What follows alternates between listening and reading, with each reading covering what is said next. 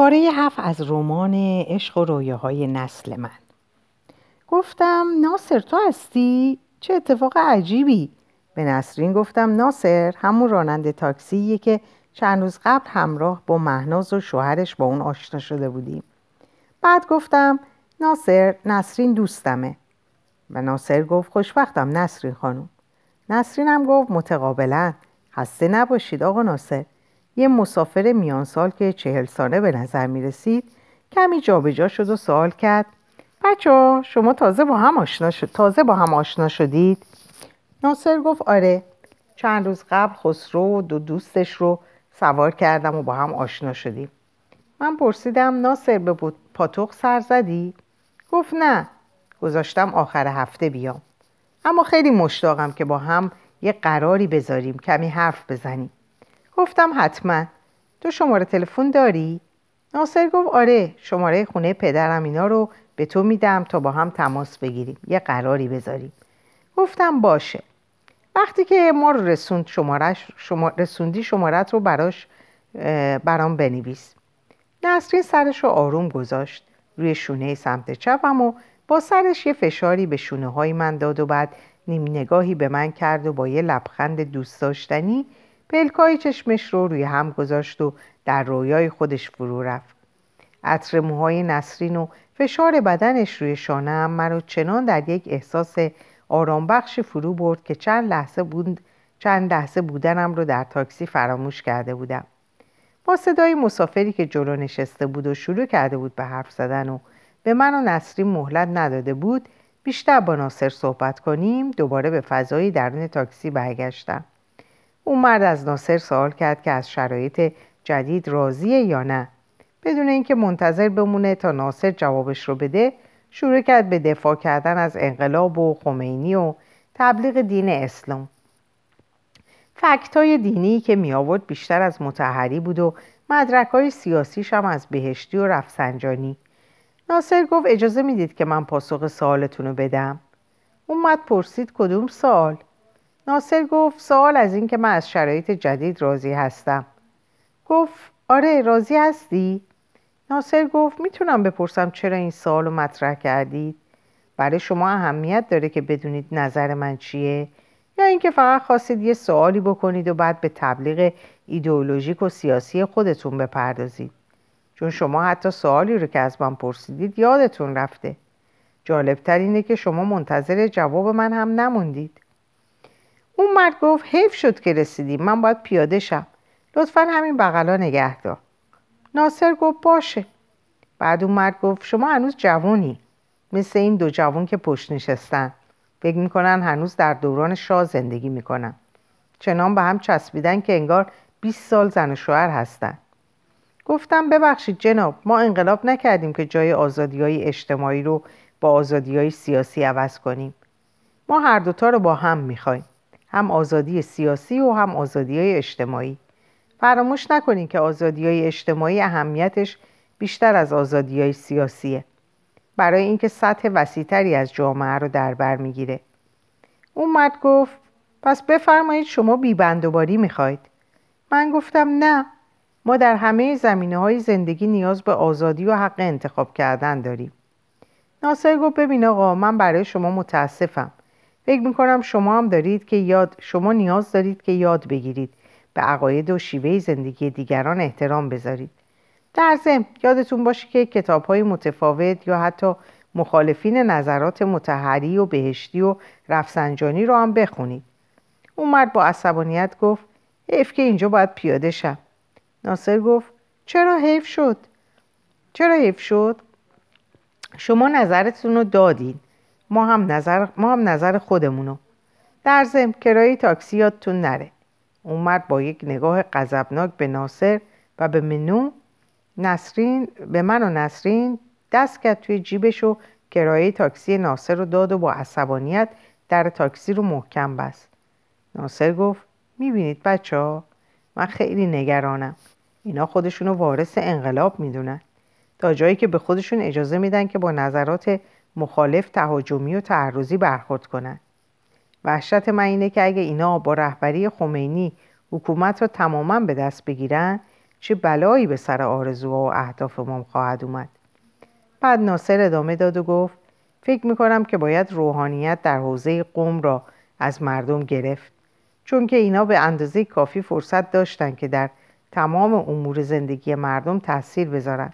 حتی در رخت خواب و زندگی خصوصی مردم نفوذ کردن و تعلیمات دینی دادن. آگاه کردن مردم نسبت به پلیدی های این فرقه و ارتجایی بودن اونها وظیفه دشواریه که سالها زمان می‌بره. اونا سالها منتظر این فرصت بودن تا, تا قبل از به قدرت, به قدرت مطلق رسیدنشون باید نابود شن. از حرفای ناصر اینگونه برمیمد که باید آخوندها رو نابود کرد و به عبارتی دیگر ترور کرد. از اظهار نظر ناصر هم من و هم نسرین دچار شک شدیم. من گفتم ناصر جون بهتر نیست به جای نابودی روحانیت یا آخوندها مردم از روحانیت دور کنیم؟ ناصر گفت ما این فرصت رو نخواهیم داشت. من و نسرین که از خشونت خشونت تحت هر نامی چه انقلابی و چه غیر انقلابی کاملا پرهیز می‌کردیم از ادامه صحبت با ناصر امتنا ورزیدیم. نسرین گفت آقا ناصر من فقط یه چیز می‌تونم به شما بگم. در مقابل خشونت نباید دست به خشونت زد مگر اینکه راه حل دیگه وجود نداشته باشه. ما که هنوز در ابتدای راه هستیم. ناصر گفت نسرین خانم قبول دارم که ما هنوز در ابتدای راهیم اما در همین ابتدای راه دیدید. الان این آقای طرفدار روحانیت چطور با ما برخورد کرد؟ فردا اگه این قدرت کامل رو در دست بگیره همینجا ما رو اعدام می‌کنه. من معتقدم که تا دیر نشده باید دست به کار شد. ما دیگه رسیده بودیم. من گفتم ناصر جون ما اینجا پیاده میشیم. مرسی. خیلی خوشحال شدم که دوباره دیدمت. ناصر گفت منم همینطور خسرو جون. و همچنین نسرین خانم به حرفای شما فکر خواهم کرد. پاسخ خشونت رو با خشونت نمیدن. مگر اینکه راه حل دیگه ای نباشه. من گفتم مرسی ناصر. هرچقدر سعی کردم کرایه بدم ناصر قبول نکرد. با هم خدافزی کردیم و نسرین پرسید خسرو می‌خوای بعدم به ناصر زنگ بزنی؟ گفتم آره وقتی از مسافرت برگشتیم. پرسیدم چرا این سوالو کردی؟ گفت با توجه به اعتقاد ناصر با شیوه مبارزه مسلحانه. گفتم دقیقا به همین دلیل تماس می‌گیرم تا شاید بتونم روی نظرش تاثیر بذارم. تلاش خودم می‌کنم چون با نظرش موافق نیستم و دلم نمی‌خواد به اون چرا که معتقده عمل کنه. به نظر من فرد منعطف و روشنفکریه. بنابراین حتما باید باش تماس بگیرم. نسرین گفت با تو موافقم. حتما باش تماس بگیر و متقاعدش کن. بعد دست منو گرفت و سرشو گذاشت روی شونه منو گفت خسرو دوستت دارم. من یه لحظه دچار سرگیجه و لرز شدم. یعنی درست شنیدم؟ شروع کردم به لرزیدن. دندونام به هم می‌خورد. نسرین گفت شنیدی چی گفتم؟ با لرزش صدا گفتم منم دوستت دارم. نسرین دستم و فشار داد و گفت چرا میلرزی؟ هوا که سرد نیست. دلم می‌خواست ببوسمش و بغلش کنم و فشارش بدم تا لرزش دست و پام آروم بگیره. ولی در فرهنگ خیابونی ما هنوز بغل کردن مرد و زن در معابر عمومی رایج نبود. گفتم نسین دلم می‌خواد امشب یه جایی دو نفری با هم تنها باشیم تا بتونم حسابی بغلت کنم. نسرین خودشو بیشتر به من چسبوند و منم بی اختیار نسرین رو بغل کردم. تمام گرمای تن نسرین رو احساس کردم. همدیگر رو حسابی در آغوش گرفتیم. اصلا یادمون رفته بود که در یک کوچه نزدیک خونه نسرین داریم راه میریم. وقتی که به خودم اومدم دیدم که یه عده دارن به ما نگاه می‌کنن. ما بدون توجه به اونا دست همدیگر رو گرفتیم و به راه خودمون ادامه دادیم. در طول راه خونه نسرین هر دوی ما فقط دستان همدیگر رو فشار و نوازش می‌دادیم و هیچ چیزی نمی‌گفتیم. انگار روی پنبه راه می‌رفتیم و همه چیز آسون و راحت شده بود. نگاه مردم و آبرینی که از کنار ما میگذشتن برای ما اهمیتی نداشت. گستاخ و جسور شده بودیم و به مردم لبخند می‌زدیم و خیلی از آبرین با لبخند متقابل پاسخ می‌دادند. شب زیبا و باور نکردنی بود. اولین بار بود که به یه دختر از ته دل و با تمام احساسم گفتم دوستت دارم. و اولین بار بود که دوستم دوستت دارم یک دختر را نسبت به خودم انقدر با احساس و صادقانه میشنیدم. دوستت دارم گفتن نسرین در تمام وجودم تاثیر گذاشته بود تا جایی که نمی‌تونستم روی پاهم بند بشم.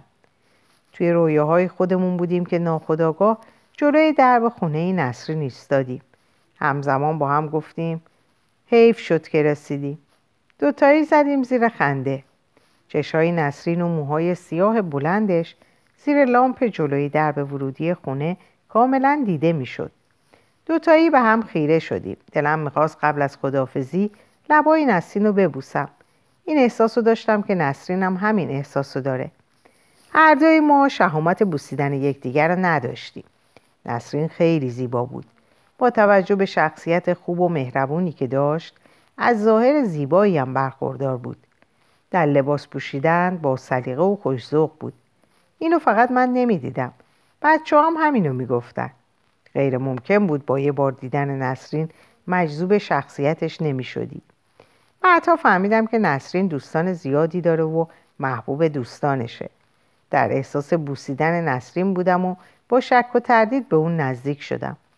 همینطور نسرین به من نزدیکتر شد ولی هر دو نفر ما یه لحظه تصمیم گرفتیم که از این احساس خودمون صرف نظر کنیم یعنی شهامتشو نداشتم در همین هنگام برق رفت. بدون اراده و اختیار به هم نزدیکتر شدیم. به مدت سی تا چهل ثانیه لبان همدیگر رو بوسیدیم.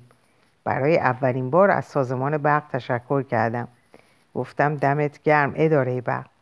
اما وقتی برای یه بار اما فقط برای یک بار. نسرین خندش گرفت و کلید رو با دستپاچگی و مشکل به قفل در انداخت و در رو باز کرد. من یواش گفتم دوست دارم نسرین شب خوب و زیبایی بود. نسرین گفت منم همینطور عزیزم. سریع در رو باز کرد و رفت داخل خونه. اولین بار بود که نسرین رو دستباچه و عجول دیدم. بعد از کمی مکس در تاریکی شب کنار خیابون ایستادم تا سوار تاکسی بشم و برم خونه. در اون موقع شب به سختی می‌تونستم تاکسی بگیرم. بعد از کمی پیاده روی موفق شدم و با یه ماشین شخصی رفتم خونه. تمام مدت دستم رو روی لبهای خودم میکشیدم. شاید بتونم جای لبهای نسرین رو لمس کنم. دلم نمی‌خواست مسواک بزنم یا صورتم رو بشورم. میترسیدم که جای بوسه نسرین روی لبهای من پاک شه. تصمیم گرفتم اون شب بدون مسواک و شستن صورتم بخوابم. رفتم رخت خواب و فقط با پنجه های دستم لبای خودم رو نوازش می‌کردم. با تصور اینکه لبهای نسرین رو نوازش می‌کنم. نمی‌دونم چه زمانی خوابم برد ولی حسابی خوابیدم صبح از خواب بیدار شدم و اولین کاری که کردم دستم رو گذاشتم روی لبهام که شاید هنوز بتونم جای بوسه های نسرین رو لمس کنم اما هنوز عطر موهای نسرین رو حس می کردم. همه اتاق از عطر نسرین پر شده بود. احساس می کردم خیلی انرژی دارم. می‌تونم تمام روز خوب کار کنم.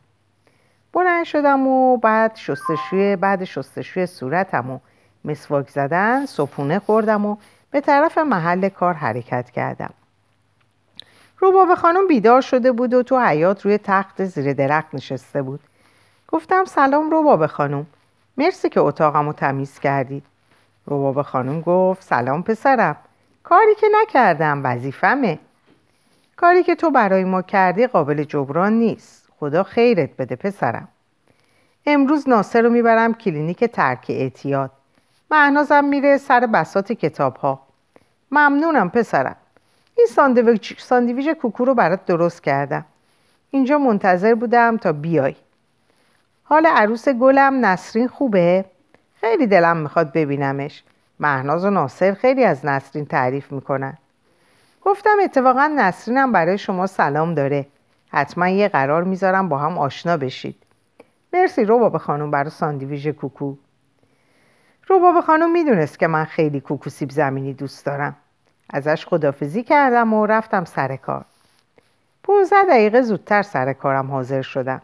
چند نفر از کارگران مشغول جابجا کردن وسایل کار بودن. خط راه آماده می کردم برای تولید. گفتم سلام بچه ها صبح بخیر. بچه هم گفتن صبح بخیر. یکی از کارگرها پرسید فردا جلسه تصویب برنامه و آینامه شورا برگزار میشه؟ گفتم آره با حضور نمایندگان هر بخش گفت خسرو جون هر چه زودتر این کار رو انجام بدید با توجه به کمبود مواد اولیه امکان اخراج بعضی از کارگران هست من گفتم آره حق با توه این خطر وجود داره اون روز تمام مدت به تنظیم برنامه و آینامه شورای کارگران کارخونه فکر می‌کردم. کمتر با بچه ها تونستم تماس داشته باشم چون که یه جلسه با مسئولین کارخونه داشتم. جلسه کسل کننده و ناامید کننده بود. تصمیم بر این بود که تعدادی از کارگران پیمانی رو اخراج کنند علت اونم کمبود مواد اولیه برای تولید بود. از من خواسته بودند که چند تن از کارگرانی رو که کمتر موثر هستند و یا کمکاری می‌کنن انتخاب کنم. منم گفتم وظیفه سنگینی رو به عهده من می‌ذارید. برای من مشکل بتونم در این مورد کمکتون کنم. یکی از مدیرای کارخونه گفت این یه دستوره تقاضای کمک یا همکاری نیست. منم گفتم لازمه که شما با این لحن با من صحبت کنید. اگه قرار باشه کسی اخراج شه بهتر اول همه جوانب کار رو در نظر بگیریم رئیس قسمت که مرد منصف و تحصیل کرده اروپا بود گفت ببین خسرو ما همه روی تو به یه اندازه شناخت نداریم. آقای صدری نظرش اینه که این تصمیم از پیش اتخاذ شده. ما فقط از تو می‌خواهیم که چند تن از کارگرانی که تو تشخیص میدی امکان اخراج اونها راحت تره انتخاب کنی. من گفتم ببینین آقای افتخاری من این مسئولیت رو نمی‌تونم به عهده بگیرم. در دستور کاربردی منم نیست که صلاحیت اخراج و یا استخدام کارگری رو تعیین کنم. بنابراین در این مورد از شما عذرخواهی می‌کنم. لطفا در این مورد از من چیزی نخواهید. آقای صدری با کنایه گفت بله آقا خسرو رئیس شورای کارگری کارخانه ماست. قراره که تا آخر هفته برنامه شورا رو آماده کنه و به تصویب کارگران برسونه. ایشون طرف کارگرها هستن نه, نه در فکر منافع کارخونه. گفتم آقای صدری آیا کاری که من انجام میدم غیرقانونیه؟ یا اینکه موجب تقلیل راندمان کاری کارگران میشه؟ تا موجب به خطر افتادن منافع کار کارخونه بشه؟ اصلا اینطور نیست. دقیقا ما این شورا رو به وجود آوردیم تا منافع کارخونه و کارگران رو با روش درستی تأمین کنیم. و آسیب پذیری کارگران و کارخونه رو با توجه به بحران کنونی کمتر کنیم. برای جلوگیری از آسیب و ضرر همکاری مشترک بین مسئولین و کارگران اهمیت ویژه داره. شورای کارگری می‌تونه این وظیفه رو به درستی انجام بده. آقای افتخاری اومد چیزی بگی که رئیس کارخونه گفت باشه. اگه خسرو تمایل نداره این کار رو انجام بده هیچ اجباری هم وجود نداره. ما از طریق دیگه عمل می‌کنیم. بعد از من تشکر کرد و گفت شما می‌تونید برید سر کارتون. منم از همه تشکر کردم. آقای صدری نگاه قهرامیزی به من کرد و یک سر تهدیدآمیزی تکون داد. من از اتاق جلسه بیرون اومدم و رفتم به طرف توالت تا آبی به سر و صورتم بزنم. نگران کارگرانی بودم که می‌خواستن اخراجشون کنن. پیش خودم گفتم ما باید هر چی زودتر شورا رو تشکیل بدیم تا بتونیم از اخراج غیر ضروری کارگران جلوگیری کنیم. اون روز چیزی به همکارام نگفتم. تو سکوت و فکر مشغول به, مشغول به کار شدم. بعضی از کارگرها از من میپرسیدند خسرو جلسه امروز در چه موردی بود؟ منم گفتم فردا در جلسه تشکیل شورا توضیح میدم. همکارانم نگرانی و عصبانیت رو در چهره من می‌دیدن. همه سوالاتی داشتن که انتظار رو برایشون مشکل می‌کرد. منم به خاطر اتفاقی که قرار بود بیفته در شرایط احساسی خوبی نبودم. بعد از پایان کار با همکارام خدافزی کردم و سریع با تاکسی رفتم خونه تا کمی استراحت کنم و بعد برنامه و آینامه شورا رو تموم کنم. وقتی به خونه رسیدم محمد آقا رو دیدم که روی تخت نشسته و داشت رادیو گوش می‌داد. سلام کردم و پرسیدم خوب هستید؟ محمد آقا گفت سلام پسرم خسته نباشی. بیای چایی با هم بخوریم تازه دمه. رباب خانم سماور آورده بود و داخل حیات روی تخت گذاشته بود. دلم نیومد که دعوت محمد آقا رو رد کنم. گفتم باشه محمد آقا تو این هوای خوب در کنار شما چایی حسابی میچسبه. از محمد آقا پرسیدم کارا خوب پیش میره؟ گفت پسرم خیالم راحت شد. ناصر مشغول ترک اعتیاده. الان بالا خوابیده. مهنازم رفت سر کار و متوجه شدم تو همه بدهکاری های منو به صاحب دادی و کرایه اجاره ماهانه رو هم قبول کردی. اما خسرو جون اگه اوضاع کمی بهتر شه همه بدهی ها رو پرداخت می‌کنم. گفتم باشه محمد آقا نگران نباشید. راحتی خیال شما هم موجب خوشحالی منه. در ضمن این کمک رو من تنهایی به شما نمی کنم. دوستان منم در این کمک سهیمن. محمد آقا گفت پسرم ما این آسایش و مدیون محبت ها و کمک تو هستیم. گفتم من هر کاری که می‌کنم از صمیم قلب و دوستانه است و موجب افتخار منه. شما خیالتون راحت باشه. در ضمن شنیدم که کار کاسبی مهنازم خیلی خوبه. حسابی راه افتاده و فروشش هم خیلی خوبه. محمد آقا گفت آره یه پیرم برای من و مقداری پارچه برای روبابه خریده خورد و خوراک خونه رو هم که می‌خره. از بابت بچه داری روبابه گفته که بعدا مقداری کمک هزینه میده. ولی روبابه قبول نمی‌کنه. گفتم خیلی خوشحالم. همین موقع روبابه خانم اومد و گفت پسرم خسته نباشی. کی اومدی؟ سلام کردم و گفتم یه ده دقیقه میشه که اومدم. چای تازه دم شما رو هم خوردم. ولی متاسفانه باید برم اتاقم. کمی کار دارم که حتما باید انجام بدم. روبابه خانم گفت باشه پسرم. ولی برای شام چیزی درست نکن. بیا با هم شام بخوریم. گفتم مرسی. خیلی خوب شد. چون من اصلا وقت شام درست کردن نداشتم. حتما میام. مرسی که برای شام دعوتم کردی. پس من میرم اتاقم. لطفا موقع شام صدام کنید. روبابه خانم و محمد آقا هم صدا گفتن. الهی خیر ببینی پسرم. رفتم به اتاقم و بعد از کمی استراحت شروع کردم به نوشتن برنامه و آینامه شورای کارخونه. تمام مدتی که آینامه شورا رو می نوشتم فکرم به نسرین و قرار فردا شب با خانواده نسرین بود. هیجان ویژه‌ای داشتم. دلم می‌خواست هیچ مسئولیتی نداشته باشم فقط چشمامو ببندم و به نسرین و قراری که با خانوادش داشتم فکر کنم. از طرف دیگه مسئولیت های زیادی رو پذیرفته بودم. بعضی وقتا فکر می‌کردم که در حق خودم نامهربونی می‌کنم. یه جوون با سن و سال من چرا باید این همه مسئولیت داشته باشه؟ سر کار می‌رفتم کارهای سیاسی و مسئولیت دار انجام می‌دادم. کارهای شورای کارخونه و همچنین مسئولیت های اجتماعی زیادی رو به عهده داشتم. وقت خیلی کمی برای خودم باقی میمون من ورزش رو خیلی دوست داشتم. حتی وقت کافی برای ورزش کردنم نداشتم. دلم می‌خواست همه کارهای جانبی رو کمتر کنم و بیشتر برای خودم و نسرین وقت بگذارم. از طرف دیگه آرمانگرایی من مانع این کار می‌شد.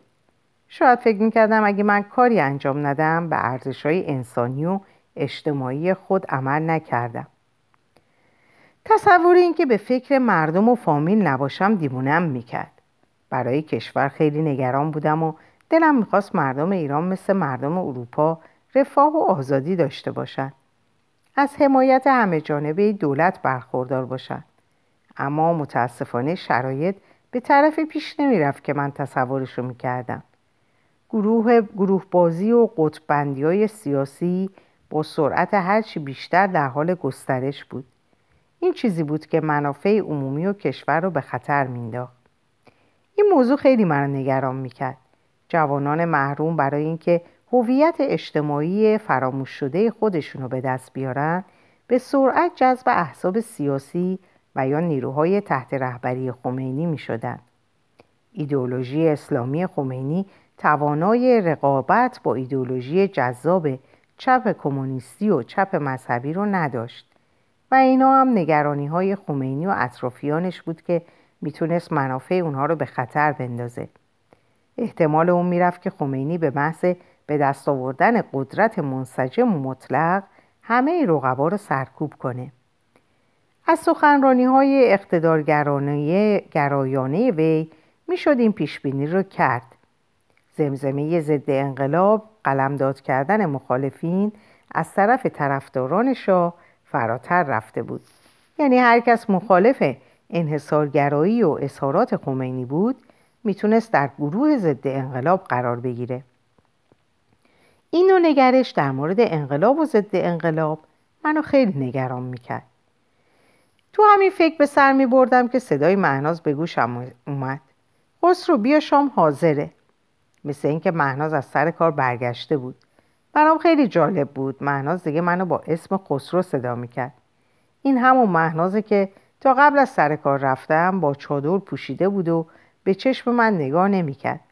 پیشبینی من درست در اومد. کتاب خوندن مهناز نتیجه داد.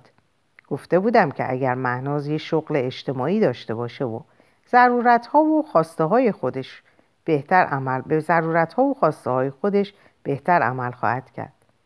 ما هم در داخل خانه می‌تونستیم هم صحبت خوبی برای یکدیگه باشیم. گفتم باشه مهناز الان میام. دیدم که مهناز در زد و گفت خسرو می‌تونم بیام داخل؟ گفتم آره حتما. مهناز وارد اتاق شد و سوال کرد چیکار می‌کنی؟ چیزی می‌نویسی؟ گفتم آره دارم برنامه کاری شورای کارخونه رو می‌نویسم. مهناز گفت خیلی خوب اگه وقت کم داری یا کمک خواستی می‌تونی روی من حساب کنی. گفتم اتفاقا به کمک تو نیاز دارم. تقریبا نوشتن برنامه و آینامه تموم شده. اگه برات امکان داره اینا رو برام پاک نویس کن. مهناز گفت با کمال میل. کی لازمشون داری؟ گفتم فردا صبح باید با خودم ببرم. تقریبا هشت صفحه است. فکر می‌کنی می‌تونی امشب آمادش کنی؟ گفت سعی خودم رو می‌کنم. گفتم اگه ملاحظاتی داشت یه صفحه جداگانه برام بنویس که استفادهش کنم. مهناز گفت حتما. رو بهتره که بریم. روباب خانم شامو کشیده. گفتم شام چی درست کرده؟ گفت فسنجون و میرزا قاسمی با ماهی دودی. گفتم جان خیلی اشتها دارم. گفتش منم همینطور. مهناز یه شلوار جیم پوشیده بود و یه پیراهن پسرونه تا روی شلوار کمی پایین تر از کمرش پایین اومده بود. و موهاشو کاملا کوتاه کرده بود. کاملا تیپش عوض شده بود. یک کاراکتر و تیپ اجتماعی متناسب با روشنفکر مردمی روز. من براش خیلی خوشحال بودم. حالا دیگه مهناز در خونه یه همصحبت داشت و خوب دیده می‌شد. از یه طرف داشت اقتصاد خونه رو در دست می‌گرفت و از طرف دیگه راه مستقل شدن رو پیدا کرده بود. خودش رو از سنت های مذهبی و فرهنگی دست و پاگیر رها کرده بود. دوتایی با هم رفتیم بیرون و غذا آماده بود و منتظر من و مهناز بودن تا غذا رو بکشن. سفره شام و روی تخت زیر درخت داخل حیات انداخته بودن. فضای سفره شام ما زیر درخت کهنسال با دو تا لامپ محتابی که تزئین شده بود زیبایی خاصی به حیات خونه می‌داد. هوا دیگه تاریک شده بود. ساعت حدود به هشت شب رسیده بود. بچه های همسایه هم کنار حوز داخل حیات مشغول بازی بودند. ناصر بچه ها رو روی پای خودش نشونده بود و داشت نازش می‌کرد. محمد آقا گفت بچه ها بیایید من دیگه طاقت ندارم منتظر بمونم. روبابا غذای خوشمزه ای درست کرده که آدم انگشتاشم باهاش می‌خوره. گفتم چه بوی خوشمزه ای از فسنجون و میرزا قاسمی میاد.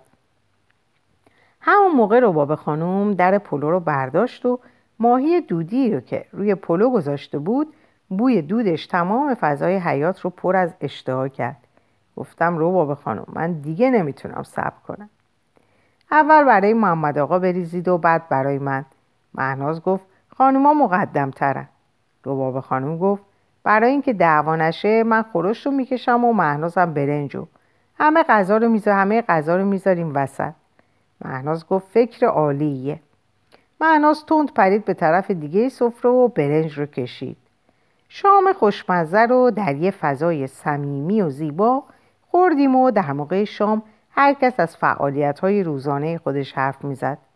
ناصرم ساکت بود. زیاد حوصله نداشت. اما آرام و صبور شده بود. بعد از شام من رفتم اتاقم و صبح که از خواب بیدار شدم دیدم که نوشته پاک نویس شده روی ایوون اتاق من گذاشته شده. روش یه یادداشت نوشته بود. صبح بخیر خسرو. نوشته رو پاک نویس کردم چند تا ملاحظاتی هم داشتم که برات نوشتم موفق باشی هر وقت کاری داشتی روی من حساب کن به امید دیدار من نوشته ها رو برداشتم و رفتم سر کار و موقع استراحت ملاحظات معناز رو خوندم نظرات و نکات بسیار دقیق و ضروری ترک کرده بود من همه اونا رو به متن اضافه کردم ساعت چهار بعد از ظهر جلسه شورا با مشارکت 15 نماینده از بخش‌های مختلف کارخونه تشکیل شد. از این تعداد چهار تا زن بودند. یکی از همکارانم ضمن خوشامدگویی و با توضیح دادن ضرورت تشکیل شورای کارگری جلسه رو شروع کرد. بعد از من خواست که متن برنامه رو بین نمایندگان توضیح کنم. من که از قبل متن رو به تعداد افراد کپی کرده بودم در اختیارشون قرار دادم و به همه هم گفتم که نیم ساعت زمان می‌ذارم برای خوندن متن برنامه و آینامه و کل زمان جلسه ما رو تا ساعت 6 بعد از ظهر تعیین کردیم از همه بچه ها خواستیم که فقط به بندهای برنامه و آینامه بپردازند از بحث تئوریک و ایدئولوژیک هم پرهیز کنند شورای کارگری ما یه ارگان سنفیه و هیچ گونه اهداف سیاسی رو دنبال نمی‌کنه. با توجه به اینکه افراد می‌تونن با هر ایدئولوژی و افکار سیاسی عضو شورا باشن. این مهم در تعریف شورا اومده. بچه ها شروع کردن به خوندن متن. بعد از نیم ساعت جلسه برای اظهار نظرات شروع شد. یک ساعت زمان برای ارائه نظرات در نظر گرفته شد. برای هر نماینده چهار دقیقه وقت تعیین شد. بعد از ارائه نظرات شروع به رأیگیری شد و با توجه به نظرات مخالف در تعریف شورا و اضافه نمودن چند بند به متن شروع به رأیگیری شد. با رأی موافق نه نفر و ممتنع دو نفر و چهار مخالف برنامه و آینامه شورا تصویب شد. در پایان ستن یعنی دو مرد و یک زن به عنوان نمایندگان شورا جهت اداره و رابط بین شورا و مسئولان کارخانه انتخاب شدند. منم به عنوان مسئول اول شورا انتخاب شدم چون که تعداد بیشتر آرا رو در انتخابات سه نماینده داشتم. در زمان نوشیدن چای و نوشیدنی به بچه ها گفتم که خبر خوبی برای شما ندارم. قراره که یک ماه دیگه تعداد قابل ملاحظه ای از کارگران پیمانی رو به علت کمبود مواد اولیه و کاهش تولید اخراج کنند. از من خواستن که در بخش خودمون کارگرانی که قرار اخراج شن انتخاب کنم. اما من این مسئولیت رو نپذیرفتم. مسئولین بخشای دیگه هم در جلسه بودن.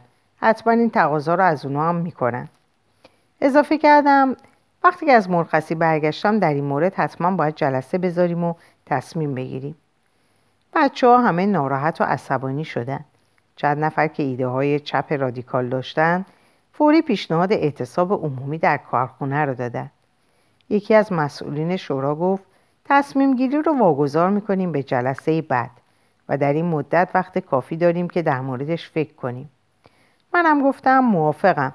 من الان باید برم و قرار دارم.